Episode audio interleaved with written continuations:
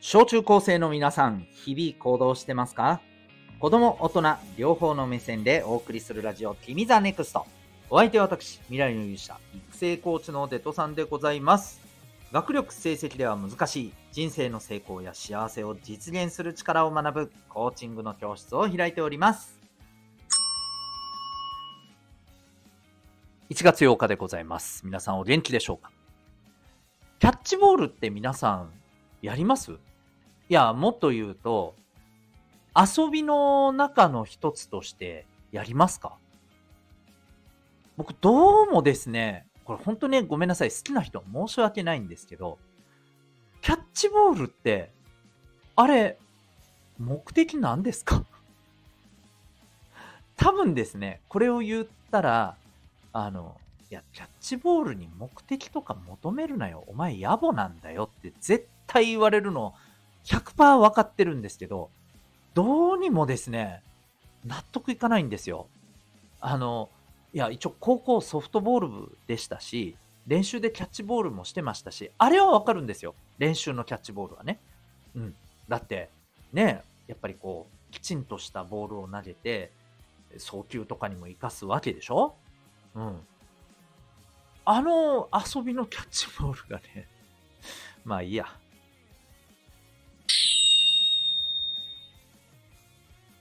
未来の勇者のラジオ、君 the Next。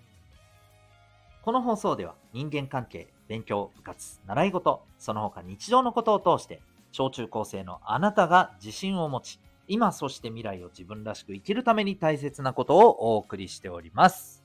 さて、今日はですね、えー、前、前回に続きでございます。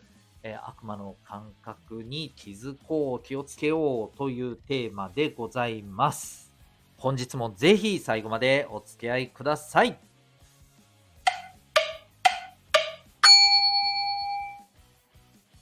はい。それでは、えー今日の内容でございます。えー前々回、そしてその前に引き続き、えーまあ、ね、いじめの原因になる、この感覚に気をつけましょうというお話でございます。えっ、と、ね、ちょっと重ねてになりますけど、これは最近読んだですね、いじめの構造というね、えー本を見て、あ、なるほどなと思ったことをちょっとね、あのー少し、え要点をね、えかいつまんで、えお話をしています。で、ぜひですね、皆さん、あのーまあ自分自身がそこ、この心理にね、えー陥って、まあ、それこそね、あの、いじめをする側になってほしくはもちろんないし、また、あの、それをするような人たちって大体こういう心理に、まあ、陥っていたりするということで、まあ、それに対して気をつけましょうというね、えーそんな目的でお送りしてますが、今日は、まあ、あのー前々回と、その前のね、この2回の内容を受けて、えー対策、まあ、どうすればいいか、的な話をしたいなと思ってます。まあ、あの、今日伝えたいことはね、主に3つです。はい。えっ、と、そのうちの1つは、えーまあ、いじめる側のこの心理。ね、えっ、と、まあ、僕はね、こう、本当悪魔的なこの心理だなと思ってますけど、えーそれにならないためにっていうことで注意すべきポイントが1つね。で、えー残りの2つは、えー逆に、えーされる側になった時の対策として2つ。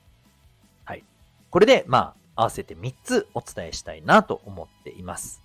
まあ、ちなみに、あの、えっ、と、される側、する側、あとは、この、傍観する側っていうのもありますわね。まあ、大多数はこっちなんだと思うんだけれど、えーまあ、その立場になったにしてもですよ。うん。あの、まあ、その立場って結局はさ、いつされる側に回るか、ビクビクしながら多分ずっとその場にいるわけだよね。基本的には。もうそんなのも嫌じゃないですか。うん。なのでね、えーまあ、それに対する対策ということで、頭の中に入れててもらえたらと思います。じゃあですね、えーまずは、その、いじめる側にならない。つまりこの全能感というやつね。あの、相手を、えー自分の意のままの気持ちを味わわせて、うん、まあ自分が運命を握っているかのような感覚になりたいと。で、それを、まあ、そうならなかったら、まるで被害者のような気持ちになってしまうと。ね。もう本当にね、なんか、哀れだなと僕は正直思うんですけど、この感覚って。まあ、そう、そこに陥らないためにですね。うん。まあ、これは言っておきます。これから先の世の中はますますそうなると思いますけど、多分これやった人、かなりの高確率で何年後か何十年後か、これのせいであなたの人生はぶち壊しにされる可能性が大です。ということを知っておいた方がいいと思います。つまり、えー、その感覚にね、まあ、苛まれて、えー、っと、全能感でもって、えー、まあ、そういう行為を働くということはですね、どこかであなたが社会に出て、例えばね、あなたが社会に出て、まあ、学生の頃、こういうことをやったなんてことももうどっか忘れちゃって、まあ絶対忘れるんだよ。いじめてる側って大体忘れてるからね。で、忘れた頃にですね、まあ今ほら、ネットとかあるじゃん？うん。もうわかる？想像つく？いじめられる側は死ぬほど覚えてるからね。名前も。あなたの名前もね。下手すると何をやってるかまで探ってるよ。わかるからね。ネットで。はい。あなたが順風満帆な人生を歩もうとしているところに大きな落とし穴を作る可能性ありますよ。でもその落とし穴はそもそもあなたが掘ったものです。はい。こういうのを俗に墓穴を掘るというんですね。自分のお墓になる穴を自分で掘るということです。つまり、これからの、まあ、あの、よりね、えー、ネットが発達して、えっ、と、世界がもっとシームレスにつながっていくだろうなっていうことを考えたら、えー、まあ、そういう行為を働く人って間違いなく、えー、まあ、墓穴を掘ると。うん。それをまず頭に入れてた方がいいと思います。はい。いや、バレずにうまくいくよ、きっと。と思ってるかもしれませんが、多分ね、そうはいかないと思います。今後は。もっと。今以上に厳しくなると思います。なんでやめた方がいいと思いますよ。自分のためにもね。ということを、あの、頭に入れてた方がいいと思います。うん。はい。だから簡単に言うと、墓穴を掘るよ、それ。何十年後かに、あなたの人生をぶち壊しにされるよって。そうされてもいい覚悟があるならやったらいいです。まあ、いいことなんか一つもないでしょうけどね。で、えー、じゃあ今度は、対策としてされないためにどうするか。これ二つあります。えっ、ー、と、まあ、これはね、基本的にこう、いじめのパターンって二つあるんですって。一つは暴力を振るうタイプ。もう一つは関係を断つタイプ。うん。そう。これもね、この本の中に記されてます。まあ、大体そうでしょ大別したらね。うん。で、前者に対してはどうするか。さっき言ったように、この社会の中だからそれは通じてるわけだよね。これまでの話でも言ったようにね。この、いわば、普通の社会の中では、一人一人のね、えー、人権というものが大切にされていて、一人一人が心地よく生きることを邪魔するのは許されないっていうルールがあるわけなんですよ。だけど、それが通用しないのが、このいじめをしてる人たちの間だけの社会でのルールなんでね。だからこれをもう、あの、外からぶっ壊してもらえばいいんですよ。簡単に言ったら、学校外の、まあ、あの、もう、もう一番のあれで言ったら、警察とかだね。そこに入ってもらう。あとは、今だったら、うん、こういういじめに対して、えー、独自に動いている、まあ、団体もありますよ。うん。学校外の団体ね。うん。まあ、あともっと怖い存在で言ったら、こういうものを徹底的に暴く YouTuber とかいるよ。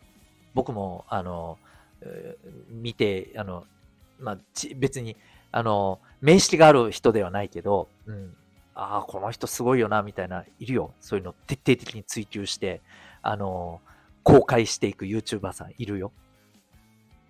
うん。なので、こういう人たちの、要は学校外の力を借りるということです。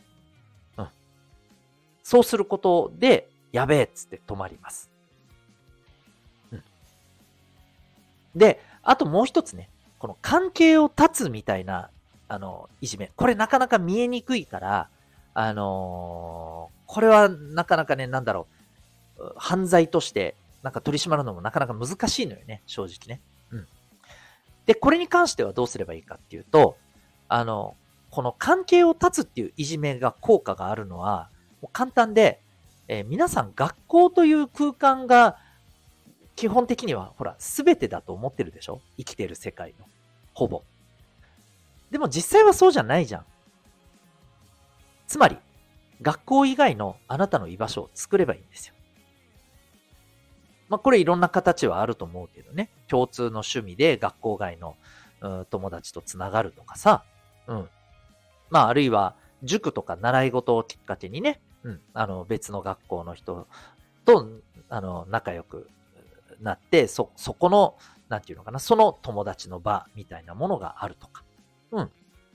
そういうものが、まあ、できればいくつかあった方がいいね。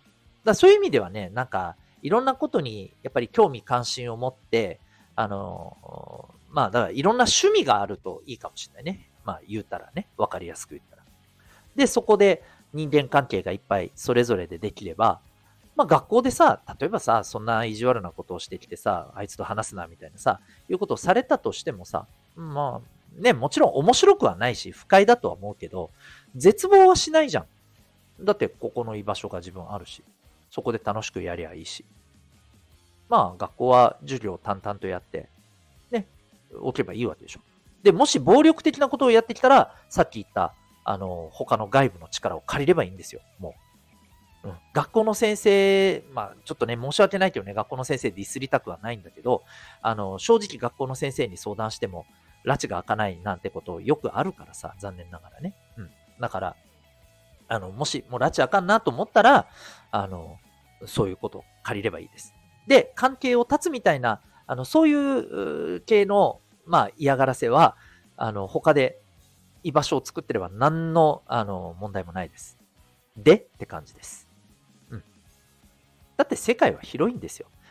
所詮、あの、皆さんが生きている学校という社会は、ほんのほんのほんの小さな社会でしかない。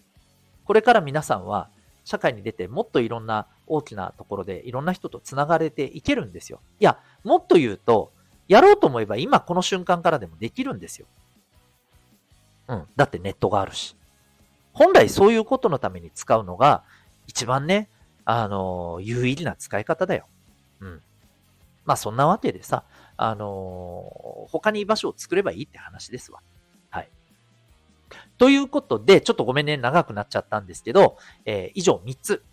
うん。ね、自分がそういう側にならないために。うん。あの、い,、えー、いじめる側にならないため、もう一番これやってほしくないけどね。うん。本当に人生台無しになっちゃうからね。うん、で、えっ、ー、と、逆にされる側とか、この傍観者側になった時に、あ、もうなんかこんなん嫌だな、この世界と思ったら、えー、さっき言った2つのことね。うんこれをしっかりとやったらいいと思います。外部の大人の力を借りる。えー、もしくは、自分の居場所を他で作る。この二つ。はい。うん。この二つをしっかりと使えるようにしとけば、えー、大丈夫です。というわけでね、もう、ただね、なんかいちいちこんなことしないといけないのって言いたくもなるよね。思いたくもなるよね。うん。なのでね、本当はね、身近にいる大人がね、それをガツンと言ってやるべきだと思います。これはもう偉そうに言ってる僕も含めてね。はい。まあ、僕は言うように今してますけど、うん。なので、えー、ぜひですね、あのー、皆さん、まあちょっと本当この辺はね、なかなか厄介なね、あのー、ところだなと思いますよ、学校って。だけどね、あのまあ、現実それがあるっていうのはね、あの見ないふりはできないですから、ちゃんと見て、えそこに対して手を打てるようにしましょう。ということで、えー、3回にわたって、えっ、ー、と、お送りしてきた悪魔の感覚に気をつけようシリーズ。一旦ここでね、終了とさせていただきますが、またこういうことに関するね、話題は、えー、ところどころでね、必要な時にお話ししたいなと思ってます。というわけで、あなたは今日この放送を聞いてどんな行動を起こしますか？それではまた明日、学びようき一日を。